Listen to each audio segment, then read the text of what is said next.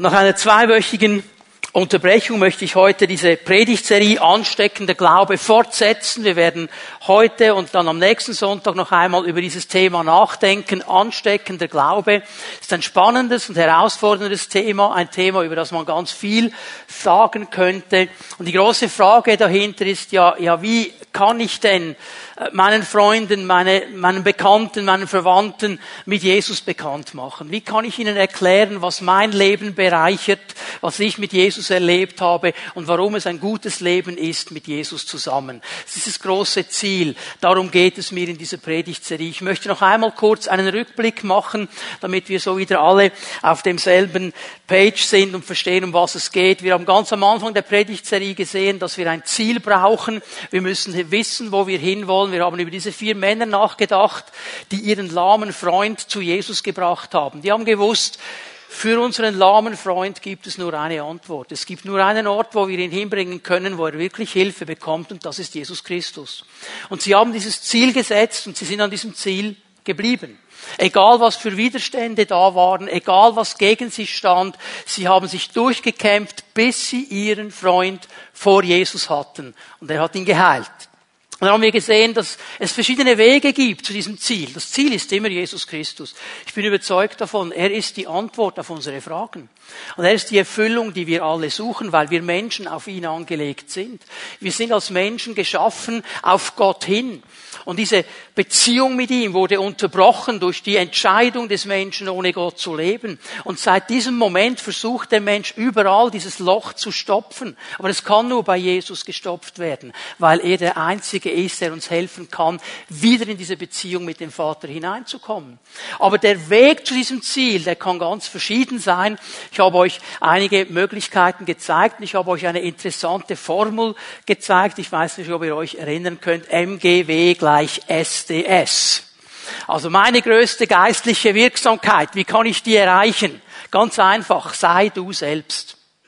Sei einfach du selbst. Versuch nicht was zu spielen, versuch nicht irgendwen zu kopieren, sei einfach du selbst. Und wir haben gesehen, wie verschiedene Menschen uns in der Bibel beschrieben werden, die einfach sie selbst waren und ihren Freunden und Bekannten etwas über Jesus weitergegeben haben. Dann haben wir einen Blick auf Jesus selber geworfen. Er ist das ganz große Vorbild in allem, aber auch hier eine ganz bestimmte Sache, die ich noch einmal erwähnen möchte. Jesus war bereit, sein Leben für die Freunde zu geben. Er war bereit, sich in sie zu investieren. Und die Frage, die wir uns gestellt haben, bin ich bereit, mein Leben für meine Freunde zu geben? Bin ich bereit, nicht nur auf das zu schauen, was ich jetzt gerade will, was für mich jetzt passt, sondern eben auch auf die Not meines Freundes, meines Bekannten, meines Nachbarn, wie ich ihm begegnen kann und wie ich ihm helfen kann.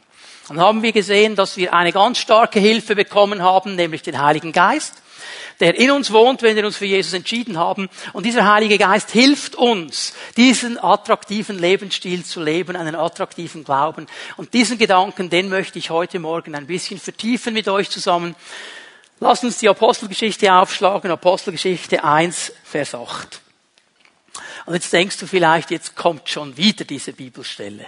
Ja, die kommt schon wieder, weil die eben ganz wichtig ist, im Zusammenhang dieses Themas einen attraktiven Glauben zu leben.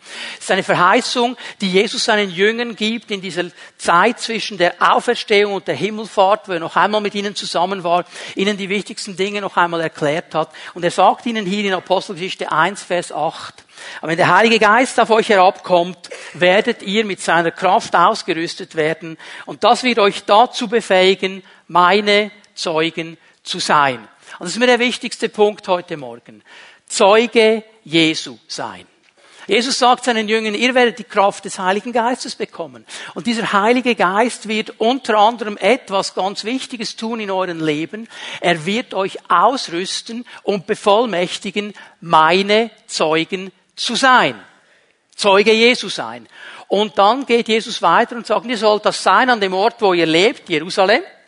Ihr sollt das in die Nachbarschaft hineintragen, Judäa, in die weiter entfernte Nachbarschaft Samaria und bis an die Enden der Welt. Also Zeuge Jesu zu sein ist ein Auftrag, der uns alle angeht. Und ich weiß, wenn ich das sage, Zeuge Jesu, da kommt sofort in vielen von uns etwas hoch, dann denkt man an Druck, dann denkt man, boah, was muss ich jetzt noch alles machen? Wie soll das genau gehen? Vielleicht auch der Gedanke, ich bin ein bisschen überfordert. Darüber wollen wir nachdenken.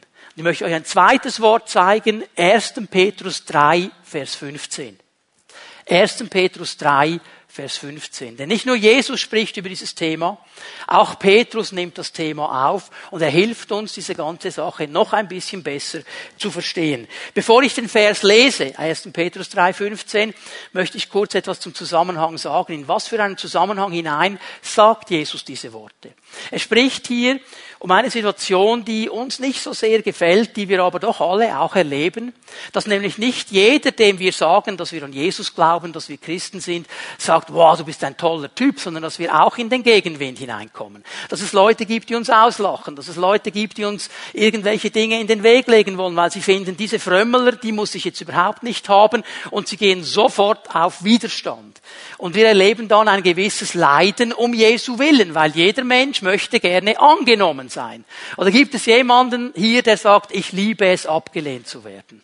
Ich liebe es, wenn Menschen mich ablehnen. Wir sind alle auf Annahme geeicht, sage ich einmal. Und darum ist das auch eine Not. Und in dieser Not hinein sagt der gute Petrus Folgendes. Ehrt vielmehr Christus den Herrn, indem ihr ihm von ganzem Herzen vertraut. Also in diesen Momenten halte fest an deinem Jesus. Halte fest am Herrn. Gib nicht auf, sondern bleibe dran. Und dann sagt er etwas ganz, ganz Wichtiges. Und seid jederzeit bereit, jedem Rede und Antwort zu stehen, der euch auffordert, Auskunft über die Hoffnung zu geben, die euch erfüllt. Er sagt es mit anderen Worten, aber er sagt genau das, was Jesus gesagt hat. Sei einfach ein Zeuge sei ein Zeuge Jesus. Und jetzt sage ich es noch einmal, ich werde es noch ein paar Mal sagen, weil das ist mir ein ganz wichtiges Anliegen heute Morgen. Weder Jesus noch Petrus wollen Druck aufsetzen. Jesus setzt nicht Druck auf und Petrus setzt nicht Druck auf und die Bibel setzt nicht Druck auf. Es will uns helfen, diese Dinge richtig zu verstehen. Und trotzdem geht in uns etwas ab, wenn wir das hören. Vielleicht, weil wir, einige von uns, christlich konditioniert worden sind. Du bist irgendwann vor 20, 30, 40 Jahren, vor 10 Jahren, wann auch immer, in die Gemeinde gekommen. Und irgendwann hast du gehört, jetzt musst du Zeuge sein.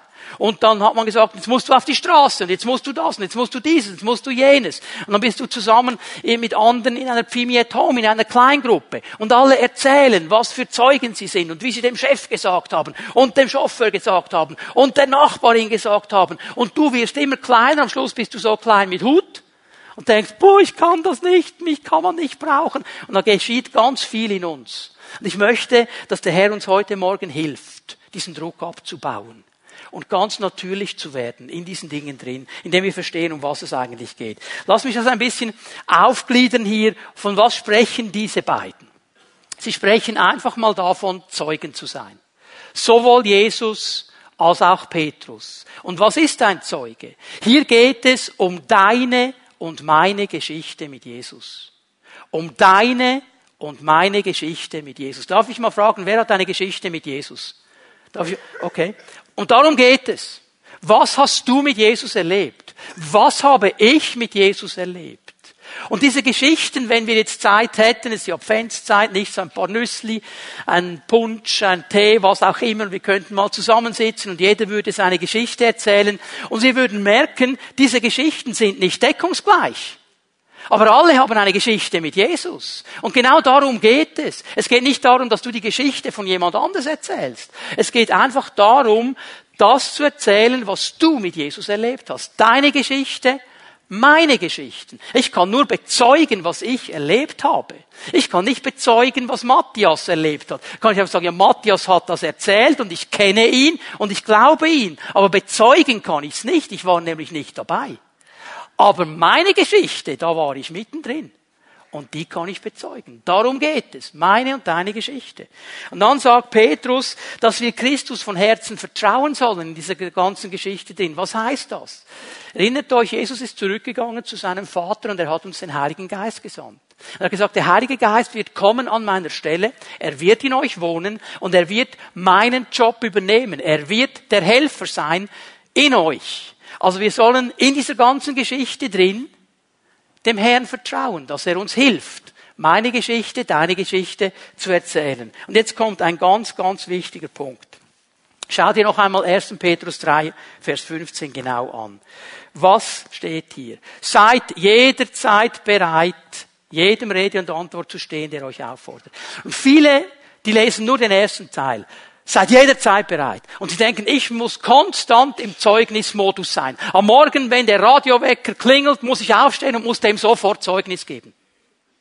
Und jeder, der sich nur bewegt, im Tram, überall, ich muss sofort Zeugnis geben. Hör mal, wie hat dich dein Radiowecker geweckt?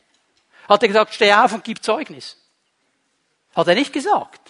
Aber wir sind manchmal in diesem Modus, jetzt müssen wir überall. Schau mal bitte genau hin, was Petrus sagt. Seid jederzeit bereit, jedem Rede und Antwort zu stehen, der euch auffordert.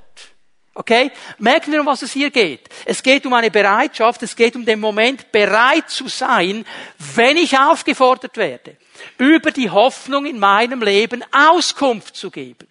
Das heißt, ich reagiere auf eine Anfrage und ich spreche über die Hoffnung meines Lebens. Hier steht nicht, dass jeder damit einverstanden ist. Es wird nicht jeder damit einverstanden sein. Aber weißt du was? Es ist meine Hoffnung. Und die kannst du mir nicht wegnehmen. Und wenn du mich fragst, was meine Hoffnung ist, ich erzähle dir das gerne. Also hier nimmst du mal Druck weg und hörst auf, die ganze Zeit im Zeugnismodus zu sein. Das sind dann die Leute, ich habe mir das Gefühl, das sind wie Jäger die pirschen sich im Unterholz ran und wenn sie irgendwo ein Opfer sehen, ah! Und dann wird losgelassen. Darum geht es gar nicht hier. Es geht darum, bereit zu sein, wenn ich aufgefordert werde. Aber dann bin ich bereit, meine Geschichte mit Jesus zu erzählen. Und um was soll ich jetzt sagen? Rede und Antwort über die Hoffnung, die uns erfüllt. Jetzt pass mal gut auf. Hier steht nicht, dass du jede Frage beantworten musst. Das steht da nicht. Wir haben manchmal das Gefühl, wir müssen alles beantworten können. Jede Frage, alles, was irgendwo gestellt werden könnte, ich muss eine Antwort haben. Das steht da gar nicht. Da machst du dir einen Riesenstress. Und weißt du was, das kann niemand. Egal wie lange er Theologie studiert hat, ob er noch Psychologie studiert hat nebenbei und was er noch studiert hat, er kann dir nie alle Fragen beantworten. Wir setzen uns diesen Druck auf. Weißt du was, kannst du sagen, ich, ich weiß es nicht, aber ich weiß, dass mein Jesus lebt. Und ich weiß, was die Hoffnung meines Lebens ist. Diese Frage kann ich dir nicht beantworten. Tut mir leid. Aber Jesus ist trotzdem der Herr. Verstehen wir?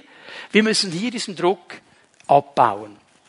Zeugen erzählen, was sie mit Jesus erlebt haben. Sie erzählen ihre Geschichte mit Jesus. Und ich möchte mit euch zusammen mir eine Begebenheit im Leben des Apostel Paulus anschauen. Und Paulus ist ja bekannt für vieles. Aber was wir oft vergessen, ist, dass Paulus zuerst und durch seinen ganzen Dienst hindurch immer ein Zeuge Jesu war. Wir denken an Apostel, wir denken an Theologe, wir denken an Briefschreiber, wir denken an Gemeindegründer, wir denken, was wir noch so denken. Er war und blieb Zeuge Jesu. Das war immer seine wichtigste Sache. Das war immer sein Anliegen. Und er hat immer wieder das erlebt, was Petrus beschreibt im 1. Petrus 3, dass er nämlich wegen seines Glaubens, wegen seiner Überzeugung, wegen der Hoffnung seines Lebens auch in Bedrängnis kam. Er wurde immer wieder vor Gericht gestellt, er wurde immer wieder angeklagt, er musste sich verantworten vor verschiedensten Menschen. Allein, wenn du Apostelgeschichte 22 bis 26 dir diese paar Kapitel anschaust, allein in diesen paar Kapiteln lesen wir von sechs Verhören Sechsmal wurde der Mann vor einen Richter gestellt und musste sich verantworten für seinen Glauben. Und heute Morgen möchte ich mal darauf achten mit euch zusammen, wie er sich verhält.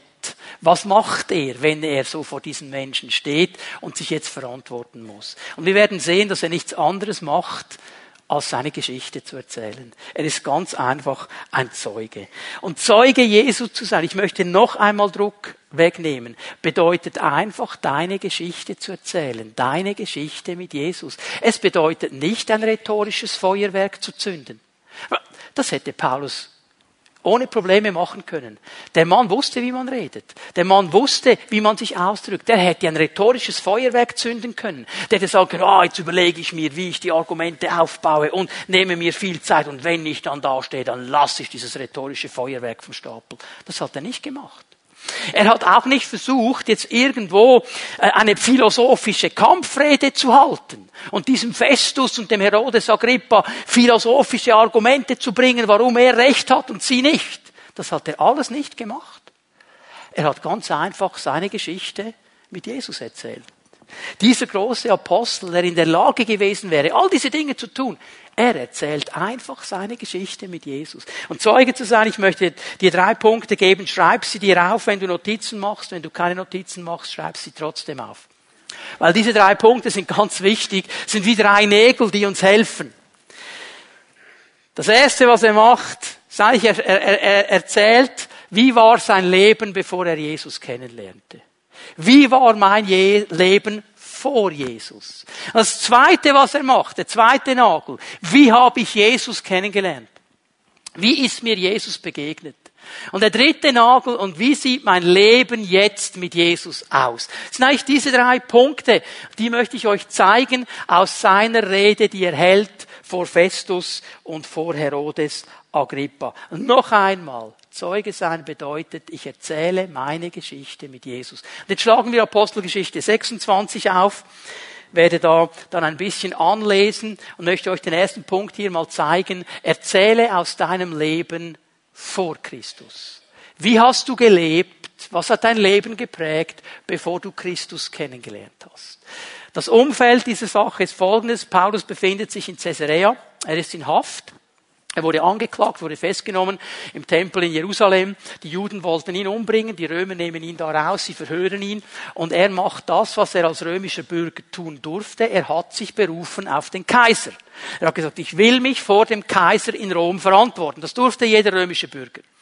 Und haben sie gesagt, ja okay, es ist ein römischer Bürger, wir müssen den nach Rom senden. Da haben sie mal zwischengelagert in Caesarea. Das war der Sitz da am Meer äh, des römischen Gouverneurs und da war ein Gefängnis und da war dieser äh, äh, äh Paulus für ein paar Jahre drin. Und dieser Festus hatte jetzt ein Problem. Der wusste nicht, was er mit diesem Paulus machen sollte. Er sagt, ja, ich, ich muss den nach Rom schicken, weil er sich auf den Kaiser berufen hat, aber ich weiß gar nicht, was die eigentlich wollen von ihm. Was ist eigentlich die Anklage? Weil der Kaiser, der wollte ja dann schreiben, um was es hier genau geht. Und er wusste gar nicht, was genau der Konflikt war. Und jetzt kommt Herodes Agrippa, dieser Marionettenkönig der Römer über die Juden, kommt da nach Caesarea mit seiner Frau Berenike und er sagt, ja, oh, der Herodes Agrippa, der kennt die Sache, Sache, komm Herodes, hör du mal zu. Hör mal zu, was der Paulus zu sagen hat und dann hilf mir dabei, wie ich den nach Rom senden soll. Das ist die Ausgangslage. Herodes hat sich gefreut, weil er wollte diesen Paulus schon lange mal hören und jetzt ist die Situation gegeben. Und hier in Apostelgeschichte 26 sehen wir, wie Paulus diese Gelegenheit nutzt. Stell dir mal vor, der römische Gouverneur ist da. Der König und seine Frau sind da, hochgestellte Persönlichkeiten. Und du wirst jetzt gerufen und du hast jetzt die Möglichkeit, etwas zu sagen über deinen Glauben. Was machst du? Was hat Paulus gemacht? Er ist mal am Anfang ganz freundlich in den ersten drei Versen. Ja, schön, dass ihr hier seid und so weiter, wie man halt diese Einleitung auch macht in eine Rede. Und dann in Vers 4 beginnt er seine Geschichte mit Jesus zu erzählen und er beginnt davon zu erzählen, wie er gelebt hat, bevor er Jesus kannte. Vers 4 Apostelgeschichte 26. Was meinen früheren Lebensweg betrifft, so gibt es daran nichts, was nicht allen Juden bekannt wäre, habe ich doch von meiner Jugend an mitten unter meinem Volk in Jerusalem gelebt. Alle wissen und können es, wenn sie nur wollen, jederzeit bezeugen, dass ich damals der strengsten Richtung unserer Religion angehörte, derjenigen der Pharisäer und ihre Regeln entsprechend gelebt habe. Er sagt hier mal Folgendes.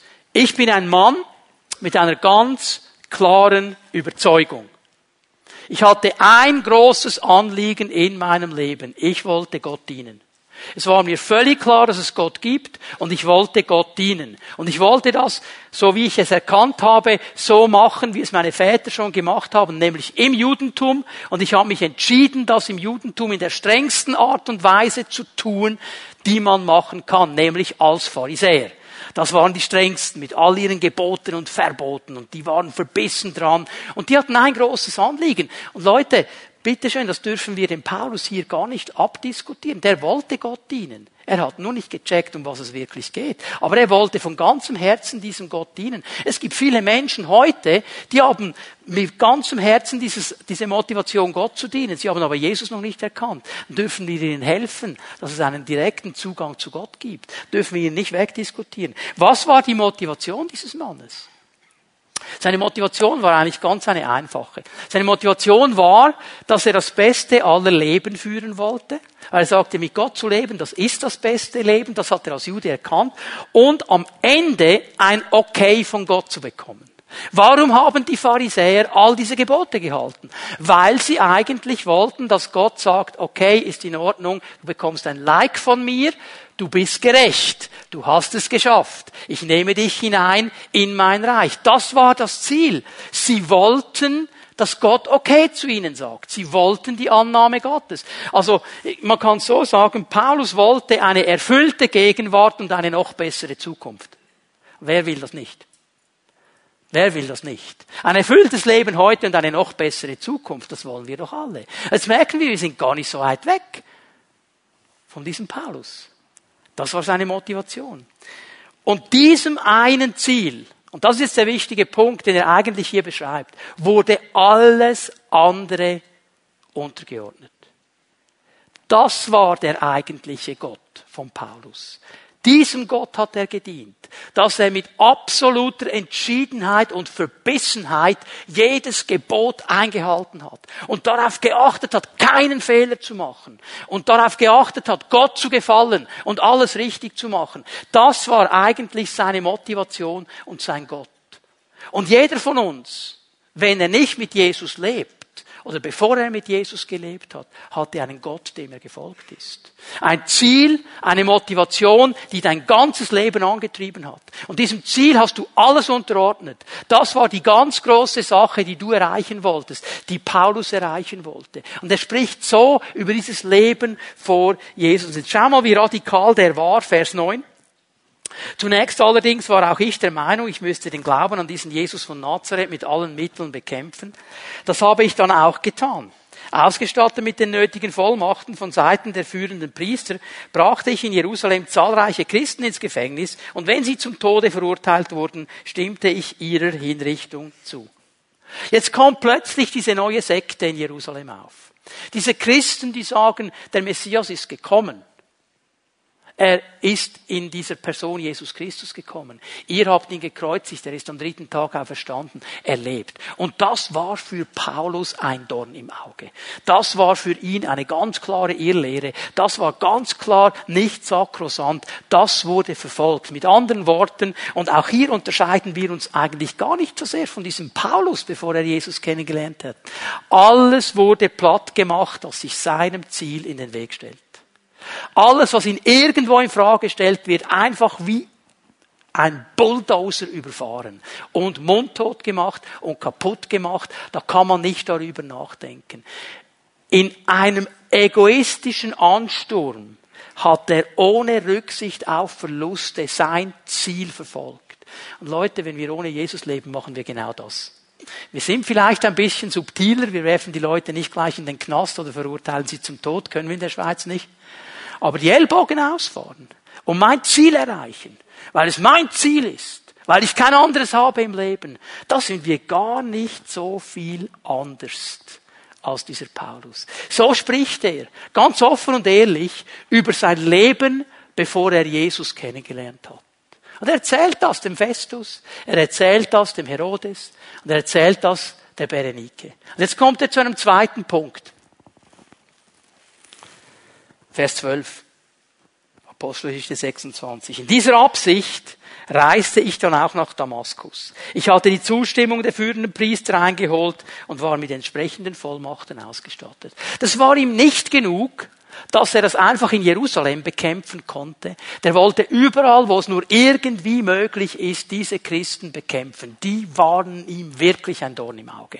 Und er geht los Richtung Damaskus mit all den Vollmachten mit all der Autorität, um auch da die Christen zu verfolgen und ins Gefängnis zu werfen. Und jetzt geschieht etwas. Und das ist der zweite Punkt meiner Botschaft. Erzähle aus deinem Leben, wie ist dir Jesus begegnet?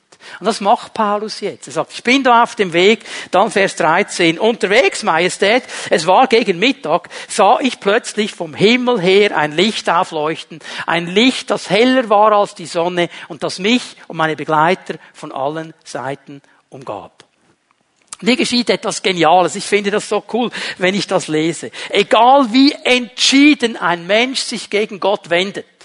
Und ich meine, Paulus hat das ja nicht bewusst gemacht. Er hat einfach es nicht besser gewusst. Aber er hat sich gegen Jesus Christus gewandt. Und er hat eigentlich Jesus angegriffen. Aber egal wie sehr ein Mensch gegen Gott geht, egal wie sehr er alles angreift, was von Gott kommt und über Gott kommt, Jesus findet einen Weg zu seinem Herzen. Und ich finde das so cool. Jesus findet einen Weg zu seinem Herzen. Und auch hier werden unsere Geschichten, wenn wir darüber austauschen, wie du, wie ich Jesus kennengelernt habe, ganz unterschiedlich. Aber Jesus hat jedem von uns ganz individuell einen Moment geschenkt, wo er uns begegnet ist. Und ich glaube, in diesen Momenten drin sind drei Dinge, die immer vorkommen. Ich sehe die bei Paulus, ich sehe sie in meinem Leben, ich sehe sie in den Geschichten vieler Menschen, mit denen ich ausgetauscht habe. Und ich glaube, es ist richtig, wenn diese drei Punkte auch vorkommen. Wenn du jemandem deine Geschichte erzählst mit Jesus, dass du auch über diese Dinge sprechen kannst. Das erste ist nämlich eine ganz klare Konfrontation. Was hier geschieht, ist folgendes. Paulus ist Volldampf unterwegs und er rammt mit Volldampf eine Mauer. Jesus konfrontiert ihn. Und das passt jetzt vielleicht gar nicht so sehr in unser Bild vom lieben Jesus herein. Wir haben ja alles ein Bild von Jesus oder der liebe Jesus und so weiter. Und jetzt in der Weihnachtszeit sowieso das Baby in der Krippe. Das ist ja süß, aber es hat nichts zu sagen. Und es konfrontiert uns auch nicht. Es ist einfach ein Baby. Aber dieser Jesus, der konfrontiert uns. Schau mal, wie es hier beschrieben wird, Vers 14. Wir alle stürzen zu Boden und ich hörte eine Stimme auf Hebräisch zu mir sagen, Saul, Saul, warum verfolgst du mich? Du schlägst vergeblich gegen den Stock des Treibers aus. Hier kommt eine ganz knallharte Konfrontation. Jesus wird alles konfrontieren, was gegen ihn steht, was in deinem und in meinem Leben ist und gegen ihn steht, er wird es konfrontieren. Und wenn du mal genau darauf achtest, was er hier macht, das ist so hochinteressant, weil Jesus kennt unsere Herzen. Er sagt zu ihm, du schlägst vergeblich gegen den Stock des Treibers aus. Jetzt, Paulus war ein Theologe, war ein Pharisäer, er kannte die Bibel, er kannte das Alte Testament, viele Stellen davon auswendig. Er wusste um all diese verschiedenen Aussagen. Er wusste um den Gehalt dieses Buches. Und er hat ja dann Jahre später im zweiten Korinther etwas ganz Interessantes geschrieben. Er hat gesagt, über den Juden, die Jesus nicht erkannt haben, ist wie ein, eine Decke. Sie erkennen es nicht, sie können es nicht erkennen, wenn das Alte Testament gelesen wird, wo man ja erkennen könnte, dass Jesus wirklich der Messias ist. Sie können es wie nicht erkennen. Sie haben die Sicht dafür nicht. Und dieses Tuch, dieses, dieses äh, Teil muss weggenommen werden. Ja, jetzt hätten wir doch sagen können, ja, okay, Jesus, cool, nimm einfach das Tool weg und lass den Kerl verstehen, um was es geht. Macht er nicht. Macht er nicht. Warum? Weil das Problem liegt tiefer. Das Problem liegt im Charakter und in der Natur dieses Mannes. Und darum braucht er dieses Bild. Du schlägst vergeblich gegen den Stock des Treibers aus. Ist für uns jetzt vielleicht schwierig zu verstehen. Für Paulus war glasklar, um was es geht. In der damaligen Zeit gab keine Mähdrescher, es gab keine Pflüge, keine Traktoren, es gab Ochsen.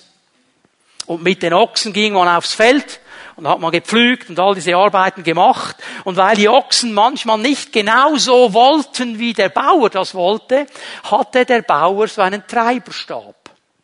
Und an diesem Treiberstab vorne hat es einen Dornen. Und wenn der Ochse nicht in der Spur blieb, da hat er ihm mit diesem Dornen ein bisschen was geschlagen. Und der Ochse hat gemerkt, okay, okay, in diese Richtung muss es gehen. Wollte dann wieder in eine andere Richtung, hat er wieder eins bekommen mit dem Stock. Okay, das ist das Bild hier. Was sagt, Paul, was sagt Jesus zu Paulus? So, Paulus, wenn du länger so weitergehst, wirst du dich selber kaputt machen. Er konfrontiert ihn knallhart. Er sagt, nein, ich bist du ein Ochse. Und wie ein Ochse willst du deinen Weg durchziehen. Aber ich sage dir, wenn du mich mit mir anlegst, dann wirst du zerbrechen. Du wirst kaputt gehen. Jesus ist brutal ehrlich mit diesem Mann. Und dieser Mann versteht, um was es geht. Denn, und jetzt kommt das Zweite, nicht? Jesus bleibt bei der Konfrontation nicht stehen. Es kommt eine Offenbarung. Jesus offenbart sich. Vers 15. Herr sagte ich, wer bist du? Der Herr antwortete, ich bin der, den du verfolgst. Ich bin Jesus. Er offenbart sich. Jesus kommt in diese Situation hinein und sagt, hör mal, Paulus, ich bin eigentlich der, den du suchst. Ich bin der, der du dein Leben lang gesucht hast. Wenn ich einen Moment an meine Geschichte denke mit Jesus, er hat mich konfrontiert. In, am tiefsten Punkt meines Lebens. Er hat mich knallhart konfrontiert und hat mir gezeigt, wo mein Leben hingeht, wenn ich so weitermache. Und er hat mir dann auch gezeigt, dass die Antwort nur bei ihm ist. Und in diesem Moment habe ich nichts anderes verstanden, als diese Sache. Und ich habe diesen Strohhalm für mich damals ergriffen. Und mein Gebet war ganz einfach. Ich bin nicht auf die, auf die Knie gefallen und habe alles erkannt, was ich falsch gemacht habe. Ich habe nur gesagt, Jesus, ich komme hier nicht raus, ich bin gebunden. Wenn es dich wirklich gibt, machst du mich frei, dann diene ich dir. Das war alles, was ich gesagt habe. Und Jesus hat mich sofort befreit. Weil er konfrontiert hat und offenbart hat dass es jetzt ein Leben mit ihm gibt. Und dann kommt eben der dritte Punkt dazu, dieser Auftrag. Jetzt steh auf, Vers 16. Denn ich bin dir erschienen, um dich zu meinem Diener und Zeugen zu machen. Hast du gesehen, was hier steht? Zu was? Nicht zum Apostel. Diener und Zeuge. Diener und Zeuge. Du bist ein Diener und ein Zeuge, Paulus. Das bist du bist mein Diener und mein Zeuge. Bezeuge, bezeuge den Menschen, dass du mich heute gesehen hast. Erzähl die Geschichte. Erzähl, wie du gelebt hast ohne mich. Erzähl, wie ich dir begegnet bin. Erzähl diese Geschichte. Und wenn ich dir wieder erscheine, dann bezeugst du das weiter. Du erzählst einfach deine Geschichte weiter. Das war dieser Auftrag. Und eigentlich bekommt der Mann hier eine neue Vision für sein Leben. Er bekommt ein neues Ziel, eine neue Motivation. Jesus dreht sein Leben. Und jetzt kommen wir zum dritten Punkt. Und der ist mir ganz wichtig. Erzähle aus deinem Leben mit Jesus. Weißt was mir auffällt oft, wenn ich Zeugnisse höre?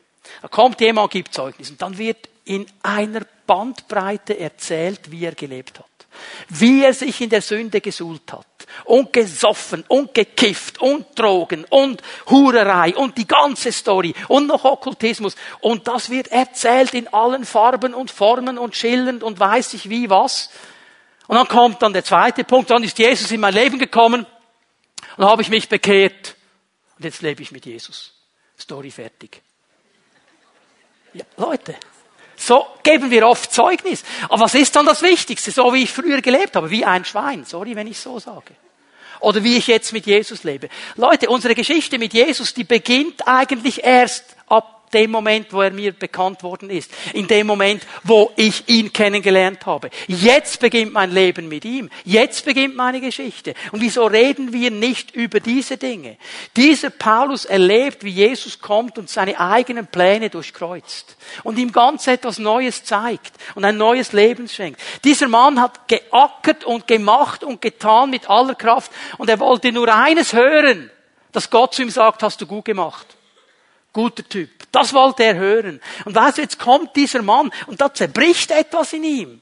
Dass er in einem Augenblick, ohne dass er etwas tut, ohne dass er irgendwie speziell fromm gewesen wäre, einfach beschenkt wird. Mit Gnade, mit Liebe, mit Annahme. Dass er erlebt, wie Jesus zu ihm kommt und sagt, ich nehme dich an. Einfach weil ich dich lieb habe. Ich gebe dir Gnade. Ich vergebe dir. Hat dieser Mann erlebt. Er hat gemerkt, ich muss nicht eine Voraussetzung erfüllen. Er hat gemerkt, ich darf einfach diese Gnade vertrauensvoll empfangen. Was macht er jetzt damit? Was macht er jetzt damit? Jetzt geht seine Geschichte weiter. Und achte mal, werden schön Vers für Vers gehen, Vers 19. Angesichts dieser Erscheinung vom Himmel, König Agrippa, gab es für mich nur eins ich gehorchte dem, was mir gesagt worden war. Das erste, was jetzt der sagt, wenn er über sein Leben mit Jesus redet, Gehorsam. Bei uns tönt das ein bisschen anders. Komm zu Jesus und all deine Probleme sind vorbei. Komm zu Jesus und du wirst nur ein erfülltes Leben haben. Komm zu Jesus und alles wird gut. Ja, über alles gesehen stimmt das. Aber es stimmt nicht jeden Moment meines Lebens. Seit ich Jesus kenne, war nicht einfach alles gut. Es gab Momente, wo es schwierig war. Es gab Momente, wo ich nicht mehr weiter wusste. Es gab Momente, wo ich verzweifelt bin. Wenn ich aber alle diese 35 Jahre anschaue, sage ich, wow, cool, was Jesus gemacht hat. Aber verstehen wir, wir, wir, wir sind manchmal so vereinfacht und eben dann auch falsch. Und er sagt, es geht gar nicht darum, dass ich dem jetzt erzähle, was alles cool und gut geworden ist, sondern das Erste, was er sagt, Gehorsam. Gehorsam. Wie tönt das bei uns? Ja, jetzt habe ich dann eben Jesus kennengelernt, jetzt muss ich in den Gottesdiensten, jetzt muss ich in die Pfimi at Home. Und Bibel lesen sollte ich auch noch und dann sollte ich noch Zeugnis geben. Ja, das ist jetzt mein Leben als Christ. Ja, du gut Nacht am 6. Äh, ja, sorry, wer will das? Also ich meine, hallo? Aber weißt du, was Paulus eigentlich sagt? Er sagt, ich bin dem Herrn gehorsam, nicht weil ich muss, sondern weil ich will weil ich verstanden habe, wenn ich ihm gehorsam bin, wenn ich ihm nachfolge, wenn ich auf ihn höre, habe ich ein erfülltes Leben. Wenn ich mit ihm zusammen bin, bin ich am richtigen Ort. Das hat er verstanden. Und das war für ihn nicht ein Muss. Das war eine klare Willensentscheidung. Was hat dieser Mann gemacht? Seine Pläne, seine Ziele, die sein Leben bestimmt haben, die hat er auf die Seite gelegt. Er hat gesagt, ich folge nicht mehr diesen Zielen nach, ich äh, folge nicht mehr meinen Gedanken nach, ich folge wem nach? Jesus. Also bin ich ihm einfach gehorsam. Wenn er vorausgeht, ich bin gehorsam, ich gehe hinten her. Wenn er rechts geht, gehe ich rechts. Wenn er links geht, gehe ich links. Ich folge ihm einfach gehorsam nach. Das ist das, was er sagt. Und das zweite dann, Vers 20. Und ich verkündete die Botschaft von Jesus zunächst in Damaskus und Jerusalem, dann in ganz Judäa und schließlich unter den nichtjüdischen Völkern. Überall forderte ich die Menschen auf, ihre verkehrten Wege zu verlassen, zu Gott umzukehren und ein Leben zu führen, das dieser Umkehr angemessen ist. Er sagt, ich habe dann gehorsam diesen Auftrag ausgeführt. Ich bin einfach ein Zeuge. Ich erzähle meine Geschichte mit Jesus. Und ich mache das nicht, weil ich muss, sondern weil ich will. Weil ich glaube, es ist etwas vom Normalsten, wenn wir wirklich mit Jesus leben, dass wenn wir eine Möglichkeit haben zu erzählen, was er Großes getan hat, dann machen wir das ganz einfach, ohne zu überlegen. Ich erzähle euch mal eine Geschichte. Ja, ist vielleicht ein bisschen ein weit hergeholter Vergleich, aber ich möchte euch den Punkt sagen. Wir waren ja in Israel äh, in den letzten beiden Wochen und ähm, am ersten Tag, am Montag, als wir losfahren wollten mit der Gruppe, haben einen Guide getroffen, wir haben uns unterhalten, wo wir hinfahren wollen, sagte mir, du, äh, Problem, äh, es sind da Raketen abgeschossen worden aus dem Gazastreifen auf Israel und wir müssen irgendwo die Route ändern, wir können nicht da durch, wo wir hin wollten, das ist zu gefährlich heute. Und dann haben wir gesagt, du sind etwa 150 Raketen abgeschossen worden aus dem Gazastreifen, 140 konnte Israel abschießen, die anderen 10, die sind eingeschlagen.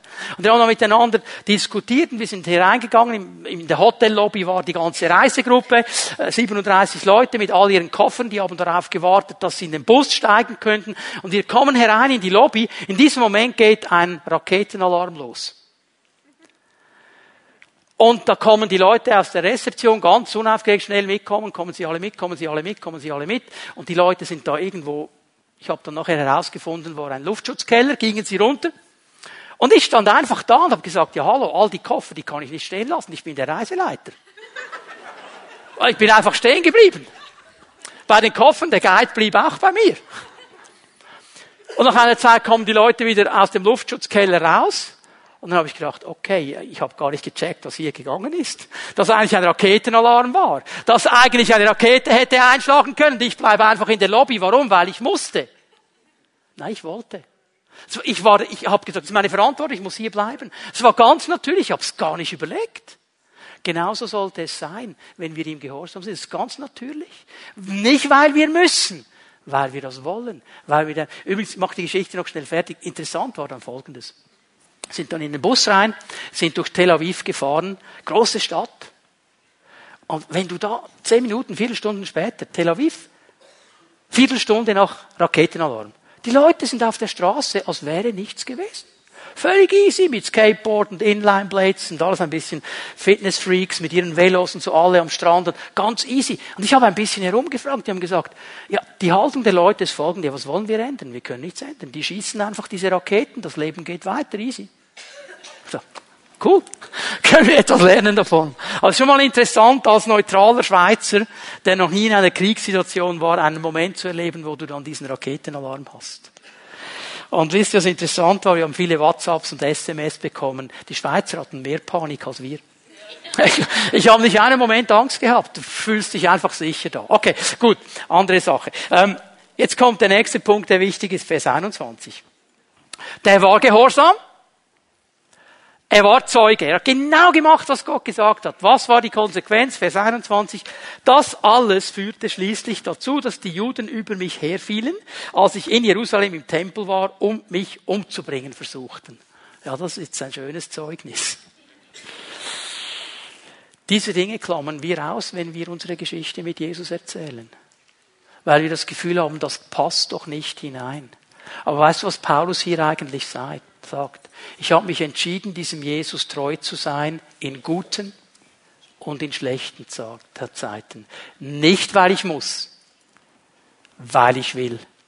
Und er spricht ganz ehrlich und offen von seinem Leben mit Jesus. Und ich möchte dich ermutigen, hör auf mit Schönfärberei. Hör auf mit Schlagrahm überall drauf. Das Leben mit Jesus ist genial. Manchmal ist es schwierig, herausfordernd. Es ist schön, es ist cool. Über allem gesehen ist es das Beste, was uns passieren kann. Aber weißt du, was die Leute wollen? Die wollen nicht einen schönen Wetterredner. Die wollen nicht jemand, der sagt, alles nur gut und ich habe keine Probleme mehr, ich bin irgendwo abgehoben auf Wolke 7. Die wollen Menschen, die mit beiden Beinen auf den Füßen stehen. Weißt du was? Meine Nachbarn, meine Freunde, die sind interessiert, was der große Prediger macht, wenn er ein Problem hat. Das wollen sie sehen. Und dann merken sie, der hat auch Probleme. Wie geht er damit um? Leute, das dürfen wir einbauen in unsere Geschichte mit Jesus. Das zeigt nämlich, dass wir echt sind. Jesus hat nie gesagt, dass er uns rausnimmt aus dem Druck der Welt. Er hat sogar gebetet, Johannes 17. Vater, ich bitte dich nicht, dass du sie aus der Welt nimmst, aber dass du sie in der Welt bewahrst. Stehen wir? Und darum kann er abschließen und sagen, doch Gott kam mir zu Hilfe. Vers 22. Und deshalb stehe ich bis zum heutigen Tag als ein Zeuge vor den Menschen, den Einfachen ebenso wie den Hochgestellten. So cool. Also, ist mir doch egal, wer fragt. Der Einfache, der Hochgestellte, jeder, der fragt, der gehört meine Geschichte, bekommt sie gehört, kein Problem. Ist mir egal, wer es ist. Ich habe auch keine Angst, egal wer er ist. Ich erzähle ihm einfach meine Geschichte mit Jesus. Was ich bezeuge, ist nichts anderes als das, was die Propheten angekündigt haben und wovon bereits Mose gesprochen hat, dass nämlich der Messias leiden und sterben müsse und dass er als erster von den Toten auferstehen werde, um dann allen Völkern das Licht des Evangeliums zu bringen, sowohl dem jüdischen Volk als auch den anderen Völkern. Meine Geschichte und deine Geschichte mit Jesus, die hört nicht auf in dem Moment, wo wir Jesus kennenlernen, da beginnt sie. Und jetzt wird es spannend für Leute, die uns fragen. Und wir können von Paulus lernen, wie er kurz und prägnant, ohne jetzt irgendwelche Argumente zu liefern, einfach seine Geschichte erzählt. Vor diesem Festus, vor diesem Agrippa, vor der Berenike. Er erzählt einfach seine Geschichte mit Jesus. Ja, jetzt mal Frage, waren die einverstanden mit dieser Geschichte? Ist eigentlich egal. Ist völlig egal. Weil es ist seine Geschichte mit Jesus. Was die anderen dazu sagen, ist hier gar nicht die Frage. Ob die finden, das stimmt, das stimmt nicht, das ist nicht die Frage. Es ist deine Geschichte. Und diese Geschichte hat Kraft. Und das ist, was mich bewegt, dass wir manchmal irgendwo das Gefühl haben, ja, aber ich habe doch keine Geschichte. Das hat mich so tief bewegt, als ich ähm, in meinem ersten Dienst als Jugendleiter dann mit diesen jungen Menschen zusammen waren. Wir haben darüber gesprochen, wie können wir Zeugen sein, wie können wir unsere Geschichte erzählen. Und sie haben meine Geschichte gekannt. Ich habe jetzt nicht Zeit, die zu erzählen. Und sie haben gesagt, ja, weißt du, wenn wir auch so eine coole Geschichte hätten, mit Okkultismus und bla, bla, bla, all diese Dinge, wo dann könnten wir auch. Aber dann sagen die mir doch so, weißt du, ich bin eigentlich in der Gemeinde groß geworden. Meine Eltern waren schon gläubig und meine Großeltern waren schon gläubig. Ich habe keine starke Geschichte zu erzählen. Und weißt du was? Ich habe gedacht, ich bin im falschen Film. Weißt du, was ich gegeben hätte dafür? Wenn meine Eltern auch schon in einer Gemeinde gewesen wären meine Großeltern, wenn ich diesen ganzen Dreck, diese ganzen Verletzungen, diesen ganzen Bindungen, diesen ganzen Dreck des Teufels nicht hätte erleben müssen, weißt du, was ich gegeben hätte? Alles. Hör auf zu sagen, meine Geschichte taugt nichts. Hör auf zu sagen, meine Geschichte hat keine Kraft. Hör auf zu sagen, ich habe eine ganz normale Geschichte. Erzähle deine Geschichte mit Jesus. Und sie wird Menschen berühren. Sie wird ihr Herz treffen, weil es eine Geschichte ist, die du erlebt hast mit Jesus. Und das muss nicht immer ein Riesenabsturz zuerst gewesen sein. Ich habe im ersten Gottesdienst gesagt, da hat es ein paar mehr ältere Leute noch drin gehabt. Stell mal vor, du bist schon 75, sagst, ja, was soll ich mit 75 noch erzählen? Sag dir, was du erzählen sollst. Meine Situation erlebt vor ja, vielleicht 20 Jahren jetzt her, hatten wir Probleme in der Gemeinde und ich als Gemeindeleiter, ich wusste nicht, wie ich damit umgehen soll. Der ganze Vorstand war nervös. Und irgendwie habe ich dann mal das Gefühl jetzt frage ich mal einen älteren Bruder der schon lange mit Jesus unterwegs ist. Da bin ich da zu diesem Bruder gegangen, habe gesagt, du, ah, ein Problem, kann ich, sagte, ja, um was geht's? Dann habe ich ihm die Geschichte erzählt, da schaut er mich so an und sagt, ja, das ist nicht so schlimm. Ja, das Wasser steht noch nicht bis zum Hals. Wir haben als Gemeinde schon viel schlimmere Dinge erlebt. Weißt du was? Ich habe gesagt, Dankeschön. Hat er mein Problem gelöst? Nein. Er hat mir auch keine Antworten gegeben. Was hat er? Er hat mir seine Geschichte mit Jesus erzählt. Er hat gesagt, ich bin schon seit 40 Jahren in der Gemeinde, wir hatten schon viel schlimmere Stürme, kein Problem, einfach weitermachen. Hallo? Weißt du, wie dankbar bin ich dafür? Und weißt du, wie dankbar ist ein junger Mensch, wenn du als älterer Bruder, als ältere Schwester sagen kannst, hey, okay, ich verstehe die Situation, ich kann es einordnen, schwierig, aber weißt du was, ich bin seit 30, 40 Jahren mit Jesus. Er kam nie zu spät. Er hat mich durchgetragen. Das ist die Kraft deiner Geschichte. Was du erlebt hast, was ich erlebt habe, das kann uns niemand wegnehmen. Das haben wir erlebt mit Jesus. Und Leute, es geht nicht um ein rundum sorglos Paket, wenn wir Zeugnis geben. Aber es geht darum, dass wir jemanden kennen, der in jeder Situation einschreiten kann, helfen kann und es immer wieder gerne tut. Und übrigens, lass mich mit diesem Gedanken abschließen, dann wollen wir beten miteinander. Was ist unser Auftrag? Zeugen zu sein. Jesus hat nie gesagt, wir sollen Menschen bekehren. Das können wir nämlich gar nicht. Das kann nur er. Nur er kann ein Herz berühren und einen Menschen dazu bringen, dass er anfängt zu verstehen, ich muss meine Knie beugen vor Jesus. Das können wir alle nicht. Wir haben das Gefühl, wenn ich Zeugnis gebe und sich nicht gleich einer bekehrt, war alles für nichts. Vergiss es. Erzähl einfach deine Geschichte und überlass den Rest Jesus, weil du musst nicht tun, was nur er tun kann. Dein Auftrag ist, deine Geschichte zu erzählen. Und wenn du es mir nicht glaubst, kannst du mal den Abschluss des Markus-Evangeliums lesen. Die Apostel, sie haben einfach ihren Job gemacht. Sie haben genau das gemacht, was Jesus ihnen gesagt hat. Und was hat Jesus gemacht? Er bestätigte das, was sie gemacht haben, durch Zeichen und Wunder. Wer hat die Zeichen und Wunder gemacht? Was haben die Jünger gemacht? Einfach das, was ihr Job war. Wir müssen nicht seinen Job machen, aber er macht auch nicht unseren Job. Die Aufgabe ist, erzähl deine Geschichte von Jesus. Und jetzt nicht jedem, der dir gleich morgen begegnet oder nachher im Traum. Okay? Sondern einfach da, wo jemand anfragt, wo eine offene Türe ist. Dann erzähl ihm mal. Morgen früh, wenn du, ah, hast du ein gutes Wochenende gehabt? Ja, wir waren im Gottesdienst, coole Sache, mit Gott war auch cool. Sie sind ja schon morgen früh, ist zwar noch nicht erst heute Abend, aber morgen früh, wenn du ein Zeugnis gibst, ah, cool. Ja, aber was, du gehst in den Gottesdienst? Ja, erzähl mal. Ja, dann erzähl mal. Deine Geschichte mit Jesus. Verstehen wir? Darum geht es. Und ich möchte euch einladen, dass wir aufstehen miteinander. Lowpriser, bitte komm noch einmal nach vorne. Wir wollen beten miteinander. Und ich habe zwei Anliegen. Ich möchte bitten, dass Pfimiet Homeleiterinnen und Leiter gleich nach vorne kommen. Darf ich euch bitten, gleich hier nach vorne zu kommen, euch bereit machen, mit Menschen zu beten. Ich möchte mit, für zwei Dinge beten heute Morgen. Vielleicht bist du hier und du sagst, mir macht das einfach Mühe. Der Gedanke, meine Geschichte zu erzählen. Ich habe Angst, wie die Leute reagieren werden. Ich weiß nicht, wie das sein wird. irgendwie macht es mir Mühe. Ich fühle mich irgendwie nicht in der Position, das zu tun. Ich habe Angst. Ich möchte dich ermutigen mit einer Aussage aus dem Wort Gottes, 2. Timotheus 1, Vers 7.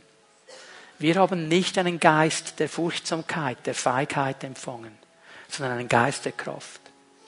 Aber wenn du sagst heute Morgen, ich möchte da rausbrechen, ich möchte mich nicht knechten lassen von Angst. Ich möchte einfach bereit sein. Noch einmal, das heißt nicht, dass du sofort auf jeden loslabern musst. Aber da, wo die Situation ist, da bist du bereit. Und wenn du merkst, hier werde ich zurückgehalten, ich lade dich ein, dass du nachher nach vorne kommst. Und wir werden beten, dass dieser Druck und dieser Halt über deinem Leben, dieses Zurückhalten zerbrochen wird und du eine neue Freimütigkeit und Freiheit bekommst. Und dann möchten wir einfach alle Menschen segnen, die sagen, hey, so viel an mir liegt, ich will meine Geschichte mit Jesus erzählen.